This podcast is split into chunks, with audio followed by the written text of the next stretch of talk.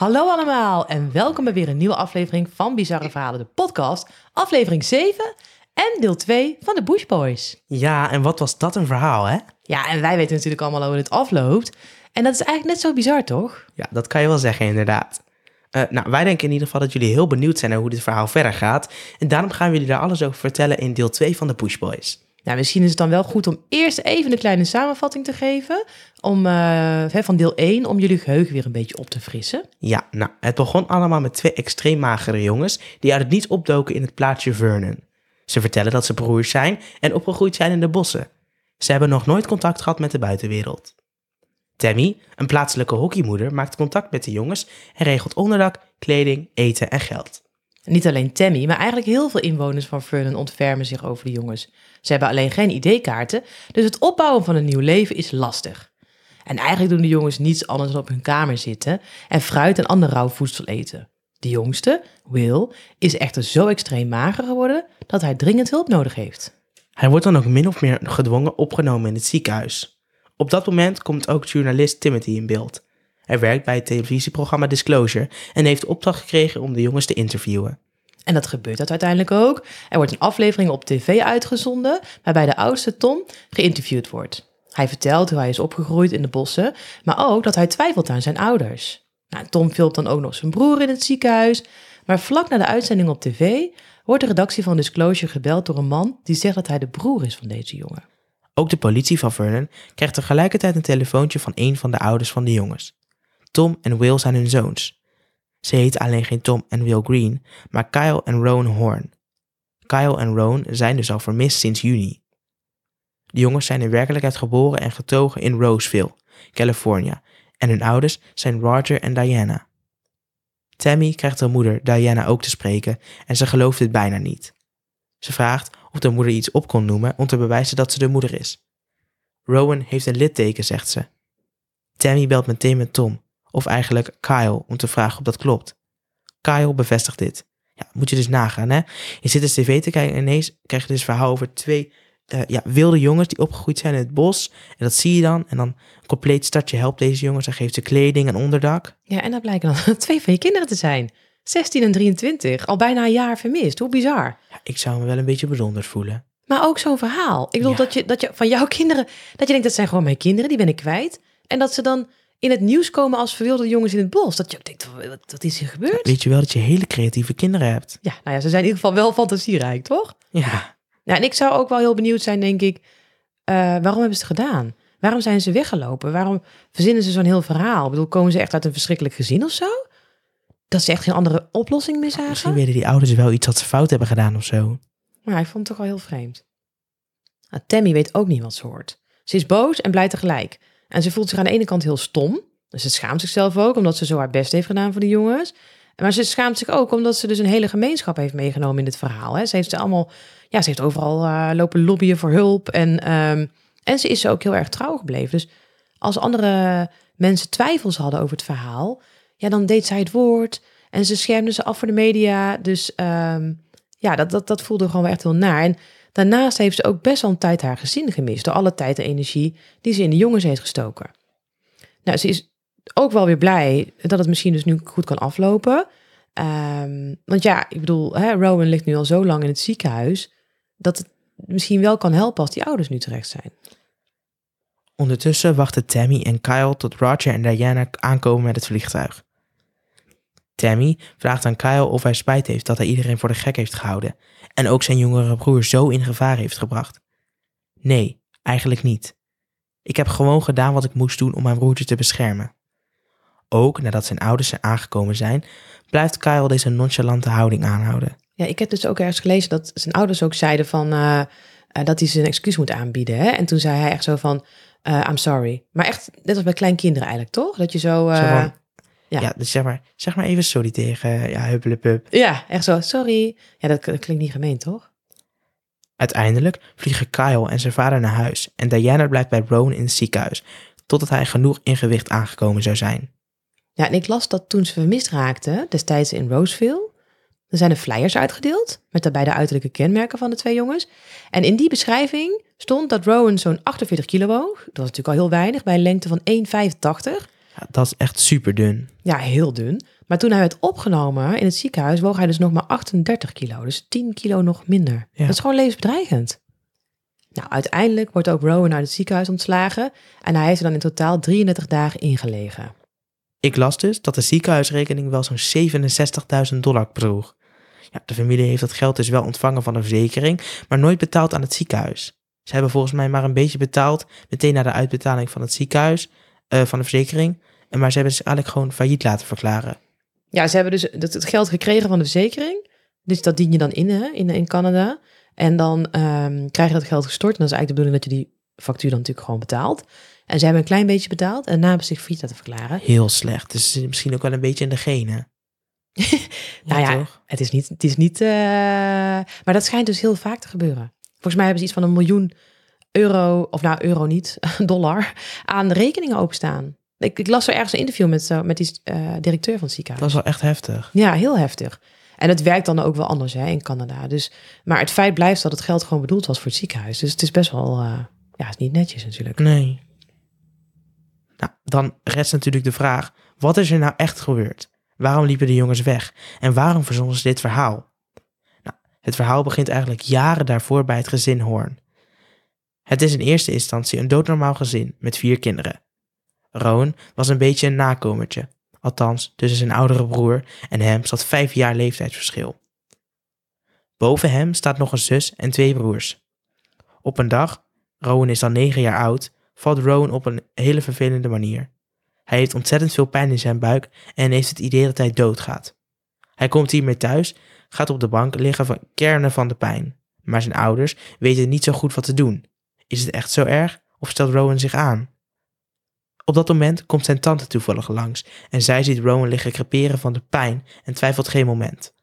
Ze belt direct een ambulance en Rowan wordt met spoed opgenomen in het ziekenhuis. Hij blijkt een gescheurde mild te hebben. Ja, nou kun je op zich wel leven zonder mild. Maar dan heb je dus wel iets verminderde afweer. En dan moet je dan ook echt heel goed in de gaten houden. Dus ehm, nou, dat werd ook zo uitgelegd aan Rowan. En die vatte dat zo letterlijk op dat hij niks meer wilde eten behalve fruit en noten. Omdat hij zoiets had, ja, dat is dus gezond. En als ik dus iets anders eet, dan eh, ja, heb je kans dat mijn afweer eh, achteruit gaat. Op zich wel, wel logisch op zich, Ja, toch? maar op negenjarige leeftijd. Negen is inderdaad wel heel jong. Dat is wel jong, toch? Maar misschien tegen de tijd dat hij dit hoorde, is het ook was hij misschien alweer Ja, ouder. dat hè? kan. Dat weet je niet. Dat hij misschien 12 was of, of 13, dat ze het verhaal nog een keer verteld hebben. Ja, Maar ik, volgens denk mij dat was dat het wel is. meteen. Ja, ik vond het, best wel, ik vond het toch best wel jong. Kaal, de oudere broer van Rowan, had een soort van obsessie met eten, maar wel minder heftig. Dus eigenlijk allebei de jongens hadden iets. Toch waren er meer dingen niet helemaal standaard binnen het gezin. Het was een gezin dat echt in complottheorieën geloofde. Bigfoot, 9-11, echt van alles. Met name de ouders, samen met Kaal en Rowan, geloofden hier het meest in. Er werd ook best wel over gesproken, ook over voeding. En toen Kaal 22 werd, vonden zijn ouders het wel tijd dat hij ging werken en op zichzelf zou gaan wonen. Maar daar had hij helemaal geen zin in. Hij wilde het liefst ooit naar Canada verhuizen. de situatie met Rowan werd inmiddels steeds ernstiger. Hij woog op een bepaald moment nog zo'n 48 kilo en de enige optie zou zijn om Rowan wat eten te geven. Hier raakte Rowan zo van in paniek dat zijn ouders ook niet meer wisten wat ze moesten doen. Op 10 juni stond ineens de politie en de kinderbescherming aan de deur. Rowan hoorde dit en vluchtte meteen door de achterdeur. Hij riep Kyle en samen bedachten ze een plan. Kyle hielp hem met wat kampeerspullen te pakken en sprak een plek af waar Kyle zichzelf zou verschuilen in de komende dagen. Rowan is vanaf dat punt dus vermist. Kyle belt bijna direct zijn oom op en vraagt of hij zijn broer Rowan en Kyle een lift zou willen geven naar Canada. Zijn oom stemt in. Nu nog even het juiste moment afwachten. Ja, dat vond ik dus best wel raar, toch? Stel dat jij jouw oom zou bellen, mijn broer dus. En die zegt, en jij vraagt van, nou, zou je me even naar, helemaal naar Zuid-Frankrijk willen brengen samen met, eh, met je broertje? Ik, ik bedoel, zonder dat iemand hiervan weet. Dat is best wel bizar toch ook? Ja, dat is echt wel gewoon dat, dat je dus eigenlijk gewoon je, je zus, zeg maar, gewoon je betrayed, zeg maar. Ja, nou, als mijn nichtje mij zou bellen en die zegt, nou, kun je me even wegbrengen? Dat zou, ik- dat zou ik echt niet doen. Nee, ja, ik ook niet, denk ik hoor. Als ik, ja, nee, ik zou het ook niet doen. Toch? Een beetje vreemd vonden zijn ouders dit ook. Maar wat konden ze doen? Ze gaven Kyle 500 dollar voor zijn eerste weken en zo verliet Kyle het ouderlijk huis. Hierna pikte Kyle en zijn oom zijn broertje Rowan op uit, uit de bossen en ze liften op weg naar Canada. Het laatste stukje liften ze en stoppen ze in Vernon. Ze besluiten om hier te blijven. Het ziet eruit als een veilig stadje met genoeg te eten en vriendelijke mensen. Ze zetten een tentje op in de bossen, achter Kelstore, en zo begint hun leven in Vernon. Nou, die 500 dollar die Kaal van zijn ouders had meegekregen, die was snel op. Ja, want fruit en noten zijn gewoon duur. Alles wat vers is, is eigenlijk wel gewoon duur. Ja, het zou natuurlijk wel kunnen zijn dat lokaal, als daar heel veel groeit, dat het dan daar niet zo duur was. Maar goed, Alsnog, 500 als je echt alleen... tweeën. Fruit is sowieso gewoon duur. ja. En, En ze hebben natuurlijk niet alleen eten. Ja, wat hebben ze nog meer eigenlijk nodig? Ja, drinken Niks, natuurlijk. Drinken. Ja, ik weet nog niet hoe Zo'n lang. ze- water of zo. Ja. Ja, en ze woonden daar best al wel een paar weken, hè? Dus En ze moesten natuurlijk ook bellen. En dat kost ook wel geld. Ja, dat denk ik, ja. Maar ze gingen dus op zoek naar een andere manier om geld te verdienen. Bijvoorbeeld door winkelwagentjes terug te brengen voor klanten en dan de dollar te houden. Ze probeerden sandwiches te verkopen op het strand. En zo konden ze eigenlijk op die eerste, ja, zo konden ze die eerste periode wel best wel goed doorkomen, hè, door geld te verdienen. Maar het is in Canada ook een stuk kouder richting de winter dan ze gewend waren in Californië. De nachten werden steeds kouder in augustus en dan moest de echte winter nog komen. En ze hadden al bijna geen geld meer voor eten, dus laat staan voor warme winterjassen. Op een bepaald moment besluiten ze dat het misschien wel beter is om toch weer naar huis te gaan. Maar op dat moment krijgen ze het briefje dat Tammy had achtergelaten in Kelstore. Ze spraken erover met elkaar en twijfelden of ze Tammy wel moeten bellen of niet. Konden ze niet gewoon beter naar huis gaan? Rowan was alleen nog steeds erg bang voor alles wat hem thuis te wachten zou staan. Dus besluit ze dat ze Tammy gaan bellen, maar eerst verzinnen ze samen een verhaal. Ze moeten bijvoorbeeld andere namen hebben, anders worden ze natuurlijk veel te snel herkend. Zo bedacht Kyle al snel de naam Tom Green. Tom Green was namelijk ook een Canadese comedian in die tijd, dus die naam zou makkelijk te onthouden zijn voor de inwoners van Vernon. En Rowan bedacht de naam Will, omdat hij zoveel wilskracht heeft, vond hij dat wel passend. En dan moest ze nog een verhaal verzinnen, waar ze vandaan komen. Ze besluiten te vertellen dat ze in het wild, in het bos opgegroeid zijn. In een interview van vorig jaar, dus 20 jaar later, hoorden we in de podcast van Chameleon, genaamd Wild Boys. Dat is echt een absolute aanrader trouwens, wanneer je nog meer wilt weten over dit verhaal. Een interview. En dit want- was dus ook een grote bron van deze aflevering. Want hij heeft, hij heeft ook echt... eh, hij was zeg maar in die tijd daar ook. Dus hij heeft... hij ehm, komt uit Vernon. Ja, die- hij komt uit Vernon. Dus hij was er ook in die tijd dat dit afspeelde. Ja, Dus hij heeft ook echt die interviews met die mensen. Omdat hij die natuurlijk kende. ja. Dat vond het echt heel interessant. Iets van negen afleveringen echt, of zo. Zeker Dus gaan luisteren. echt nog veel meer informatie dan deze aflevering alleen. even zoeken op Wild Boys van Chameleon. En dan, eh, ja, echt, echt heel erg interessant. Ehm, maar daar is dus op een gegeven moment een interview. En dan vertellen ze ook dat ze zich ook eigenlijk helemaal niet schuldig voelden. Hè, over al die leugens die ze hebben verteld. Eh, ze Dat vond ik wel heel erg apart. Dat je gewoon zo grote leugen en dat die lieve Tammy en al die andere mensen en dat je gewoon totaal niet schuldig voelt. Nou, zij vonden dus dat, eh, dat ze een hele goede reden hadden. Dus zij, zeg maar, die Tom zag het echt als zijn, eh, of Tom, Kaal, die zag het echt als zijn missie om zijn jongere broertje te redden uit het ziekenhuis, zeg maar. Dus dat hij niet in het ziekenhuis kwam. En ja, dat vond hij dus echt een, eh, een hele goede reden om, eh, om te liegen. En daarom voelde hij zich ook niet schuldig. Want hij had Ja. een, een goede reden. Ja, heel rare gedachtegang, hè. Dus hij, ja, dat hij zich gewoon niet zo goed in kan leven in anderen. En wat ze ook wel merken is van... ehm, tegen, hoe- ja, hoe meer mensen, zeg maar, waar ze tegen liegen, hoe spannender ze het ook eigenlijk wel vonden, hè, dat hun verhaal uitkwam. Hoewel iedereen denkt in de loop van de tijd dat Kyle het niet uitmaakt dat Rowan zo dun is, is hij er juist heel veel mee bezig. Als er niemand bij is, stimuleert hij Rowan om te eten, om aan te komen. Als Rowan wat zou aankomen, dan zouden de mensen ook stoppen om zich zo zorgen te maken over, over Will en zouden zich ook stoppen om zich er zo mee te bemoeien. Maar Rowan weigerde dat. Twintig jaar later zegt hij erover dat hij waarschijnlijk ook niet meer goed na kon denken door het energietekort dat hij had. Nou, het bizarre vond ik dus ook, wat ze dus ook op dat moment vertelde, is dat Kaal dus nog regelmatig contact had met zijn ouders. En hij, zij, die ouders wisten niet dat hij Rowan bij zich had, maar toch apart. Dat is wel heel erg apart. Dat- Dan lieg je dus niet één keer, maar dan ben je dus Hij continu dacht gewoon aan dat hij liegen. beschermde. Ja, maar zo'n, ja, Heel apart. Vorig jaar werd ook Diana, de moeder van Kaal en Rowan, geïnterviewd. Zij vertelde dat ze wist dat haar neef Kaal naar Canada had gebracht. En toen hij weer terugkwam, vroeg ze hem ook of Rowan toevallig er ook bij was geweest. Maar dat ontkende deze neef. Dat is ook heel raar, toch dat je gewoon gaat liegen tegen je zus. Ja, ik vind het toch helemaal... Ja, eerlijk zeg. Ik, Weet je, ik- een rare, bare, rare het is al oom. raar, maar als je het dan op je eigen situatie gaat betrekken, dan wordt het nog Een raarder. rare oom. Ja, hè? Nou, omdat Diana wist dat Rome niet terug zou komen, zolang hij het idee had dat de kinderbescherming hem op zou komen halen, hoopte ze de kinderbescherming ervan te kunnen overtuigen dat ze beter een stapje terug zouden kunnen doen. Op die manier zou Rome misschien wel thuis durven komen. En ze schrijft zelfs een wanhopige brief naar de kinderbescherming, maar zij blijven bij hun standpunt. Diana kan dus niks anders doen dan afwachten of Rowan terugkomt. Nou, zodra hij thuiskomt en gedwongen opgenomen wordt, verliezen ze als ouders ook de voogdij. En daar zijn ze ook wel weer bang voor. Ja, en het lijkt me dus ook wel een hele lastige situatie voor die ouders. Ze willen dus natuurlijk het beste voor hun kind, maar weten dat hij zo bang is. En dat zij als ouders ook de beste behandeling voor hun kind natuurlijk willen. Ja, ze denken dat dwangvoeding niet de beste oplossing is. Wat zou jij doen in een situatie?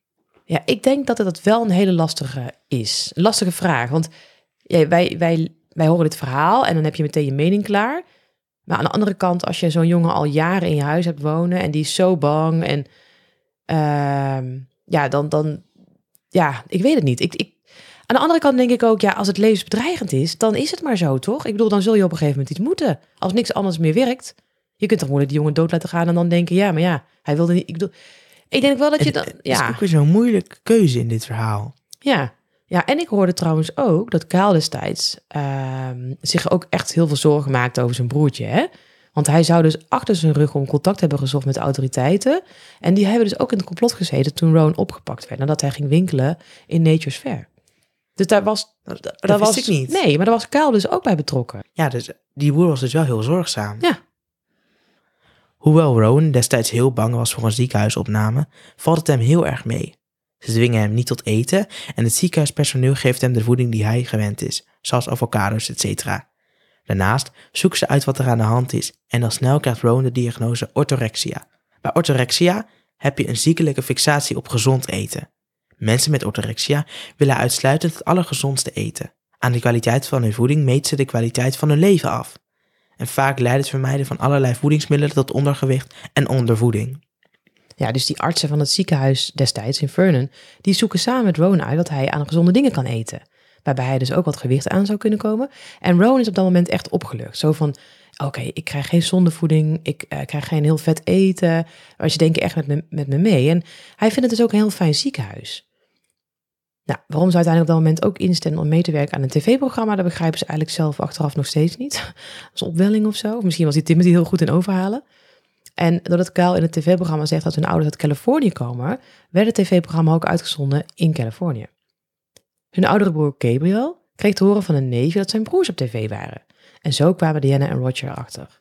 Hun moeder belde vervolgens naar Kyle en toen was het avontuur wel afgelopen voor de jongens. Ja, en eigenlijk was er ook wel heel veel opluchting. Het leven was zwaar, vertelde Kyle. Met Rowan in het ziekenhuis, ze hadden geen toekomst. Ehm, dus nou, de ouders komen naar Vernon en eigenlijk is iedereen wel weer blij dat ze gewoon weer samen zijn. Ja, ik snap wel dat je blij bent, maar ik neem er ook aan dat hij wel even een goed gesprek over eh, volgt, of niet? Ja, maar die moeder die was natuurlijk ook gewoon... Ja, heel- ik vind het he- heel apart allemaal. Die ouders en de kinderen. Ja, Ik weet niet, ik zou me niks verbazen als ik gewoon, gewoon thuis zijn gekomen en zo door zouden gaan. Door zouden zijn gegaan alsof er gewoon niks is gebeurd. Ja, ja, ik weet het niet hoor. Nou, kort na die blijdschap en opluchting van het weerzien, beseffen Diana en Roger ook dat ze bij thuiskomt alsnog de voogdij zullen verliezen. En dit gebeurt dan ook, direct bij aankomst op het vliegveld. Rowan vliegt apart van zijn moeder naar Californië en op het vliegveld staan de politieagenten Rowan al op te wachten. Zij brengen hem rechtstreeks naar het ziekenhuis. Maar de aanpak in dat ziekenhuis is echt heel anders dan in Canada. Ze behandelen hem als anorexia-patiënt en geven hem veel en vet eten, zodat hij snel zal aankomen. En dat is echt iets waar Rowan van gruwelt, hè? Want hij wil gewoon fruit, avocado's, energierepen, maar dat krijgt hij niet. Ik, ik vond het er ook wel heftig dat hij dan alleen moet vliegen, los van zijn moeder. Ja, helemaal in zijn eentje in zo'n vliegtuig. En dan ook 16. opgepakt. Maar hoezo opgepakt worden door de politieagenten? Ja, hij heeft natuurlijk wel gewoon mensen bedrogen en hij moest gewoon naar het ziekenhuis. Gaat natuurlijk niet zelf weer naar terug naar het ziekenhuis. Nee, dat snap ik, maar daar mag je moeder dan toch al bij zijn? Nee, want die heeft geen voogdij meer. Ja, dan, maar dan, ja, dan nog. Ja, wel met een kind te maken, Ja. toch? Ja. Nou, de eerste 48 uur in het ziekenhuis mochten zijn ouders helemaal niet langskomen zelfs. Daarna slechts één uur per dag. En Diana vertelde dan ook dat ze wel gezond eten meeneemt voor Rowan, maar dat moet ze ook weer mee terugnemen zodra het uur voorbij was. En ze probeerde dan het eten wel te verstoppen onder zijn matras. Nou, dat gaat zo'n tijdje door. En uiteindelijk eh, neemt de Diana dan contact op met een advocaat. En legt uit dat het ziekenhuis de verkeerde behandeling aan haar zoon geeft. Omdat ze het behandelen als anorexia in plaats van orthorexia. En deze behandeling werkt daarom ook averechts. In Canada behandelen ze het namelijk wel goed. En toen kwam Rowan ook aan in gewicht. Uiteindelijk komt het voor de rechter. En de rechter geeft bevel om Rowan uit het ziekenhuis te laten ontslaan. En daarmee lijkt het verhaal dan ook ten einde. Zodra Rowan thuis komt, was er best wel wat veranderd. Kyle woonde op dat moment niet meer thuis, omdat zijn ouders hadden besloten dat Kyle even beter niet in de buurt van Rowan kon zijn. Kyle kon maar beter even ergens anders gaan wonen, totdat Rowan volledig hersteld zou zijn. Kyle besluit om dan terug naar Canada te liften om daar ergens te gaan wonen. Ja, dat is apart, hè? Gewoon weer terug naar Canada. En Alsof ik- er niks is gebeurd. Gewoon, maar gewoon weer liften, gewoon, even gewoon weer opnieuw. En, en ik las dus ook ergens dat hij dus weer terug is geweest in Vernon. Of dat helemaal klopt, weet ik niet. Maar ja, dat is toch raar? Ja, voor, hoe- voor hoe lang heeft hij daar uiteindelijk dan gewoond? Ja, dat is niet duidelijk. Nee, Dat kon ik dus niet helemaal vinden. heel apart. Na enige tijd gaat het een stuk beter met Rowan. Hij eet weer beter en staat op het punt om zijn opleiding af te ronden. Maar op dat moment gaan twee vrienden van hem naar Hawaii. En Rowan besluit met ze mee te gaan. Hij gaat werken en wonen op een fruitboerderij. En dat is eigenlijk een soort hippie-commune. Hè? Ik bedoel, hij, ontmoet daar mensen, feest erop los. En ik heb er ook wat filmpjes van gezien. En dat is, ja, mensen leven daar in de natuur. Ehm, soms ook als nudist. En ja, je hebt bananenbomen, avocadobomen, kokospalmen, kassen. Eigenlijk draait alles daar om, om, om fruit en eten. Dus het, het is wel echt de perfecte plek voor Rowan. Maar of dat nou zo goed is dat, dat je daar dan weer terugkomt. Heb je die video's ook gezien? Of, eh? Ja, ik heb die ook gezien. Het zag er wel ja, allemaal lekker vers fruit eigenlijk wel gewoon. Maar ik weet niet of dat echt mijn plek zou zijn. Ja, ik vond het wel een beetje... eh, Een beetje cultachtig Ja. wel, een beetje heftig. Ja, Rowan leeft daar zo'n negen maanden, maar uiteindelijk besluit hij dan toch dat hij wel wat wil betekenen voor de wereld. Hij wil iets zinvols doen en besluit om naar California terug te vliegen. Kyle is inmiddels weer terug in California. Rowan en Kyle wonen ook een tijd samen en ze hebben verschillende baantjes. Ook starten ze een bedrijfje met supplementen, maar sales is niet echt iets wat bij hun past.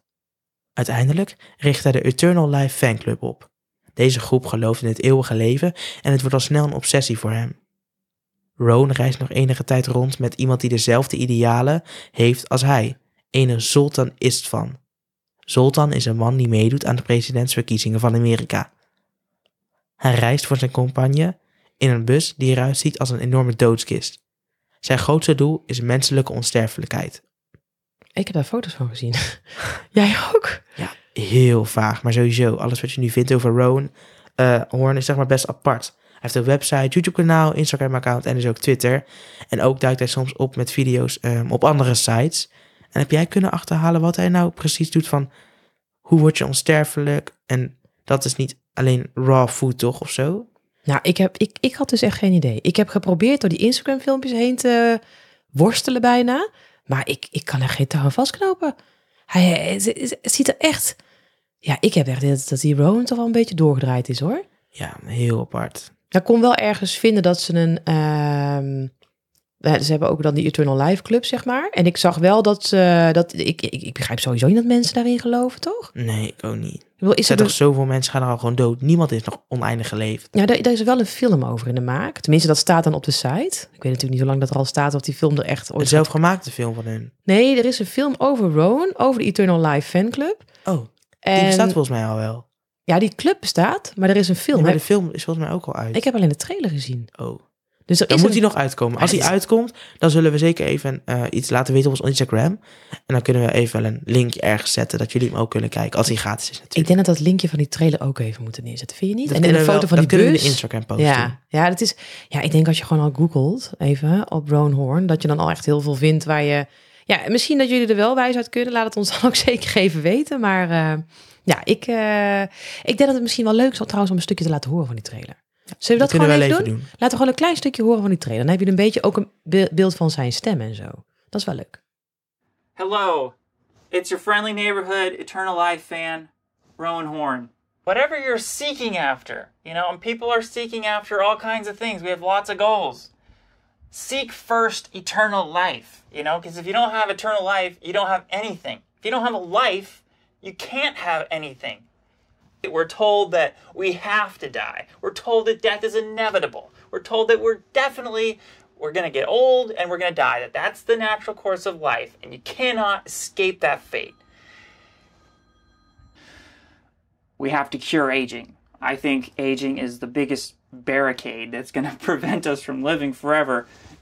To me, it's obvious. But mm, some people don't get it. Maar wat een verhaal, hè, dit. Ja, echt, echt een heel apart verhaal. Ja, het er zijn gewoon zoveel mensen een heel jaar mee bezig geweest met deze jongens.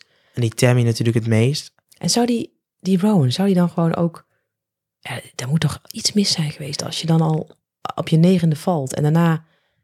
Ik denk dat we dat nooit zullen weten. Nee. Nee. Maar ik zag ook hele vrolijke filmpjes weer, hè? Dat, dat Rowan bijvoorbeeld met zijn moeder zo'n ijsbucket challenge doet. Ik weet niet of je dat nog kent. Maar dan moet je zeg maar emmer met ijswater over dan- iemand gooien. En dan ja. moest je iemand nomineren die dat dan weer moest doen.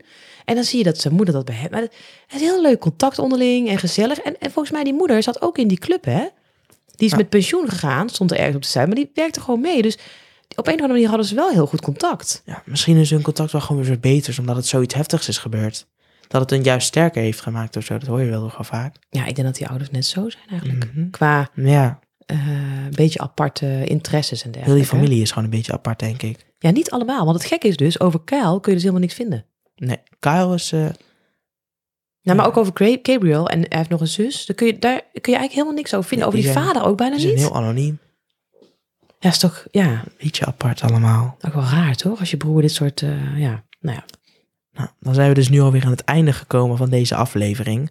Eh, we hopen dat jullie genoten hebben van deze aflevering. En we hopen dat jullie de volgende keer weer zullen luisteren. Volg ons ook zeker even op Instagram en daar posten we het beeldmateriaal wat bij elke aflevering hoort. Ja, En we maken op Instagram ook altijd even bekend waar de volgende aflevering over gaat. Dat doen we meestal een paar dagen van tevoren. Dan kun je er al een beetje naar uitkijken. Nou, als je nou een leuk idee hebt, dan kan je dat even ons laten weten via Instagram. Stuur ons dan even een DM en dan misschien maken we daar wel een aflevering van. Nou, tot de volgende keer. Tot de volgende keer. Luister je graag naar deze podcast? Laat de maker weten dat je waardeert wat hij of zij doet en geef een digitale fooi.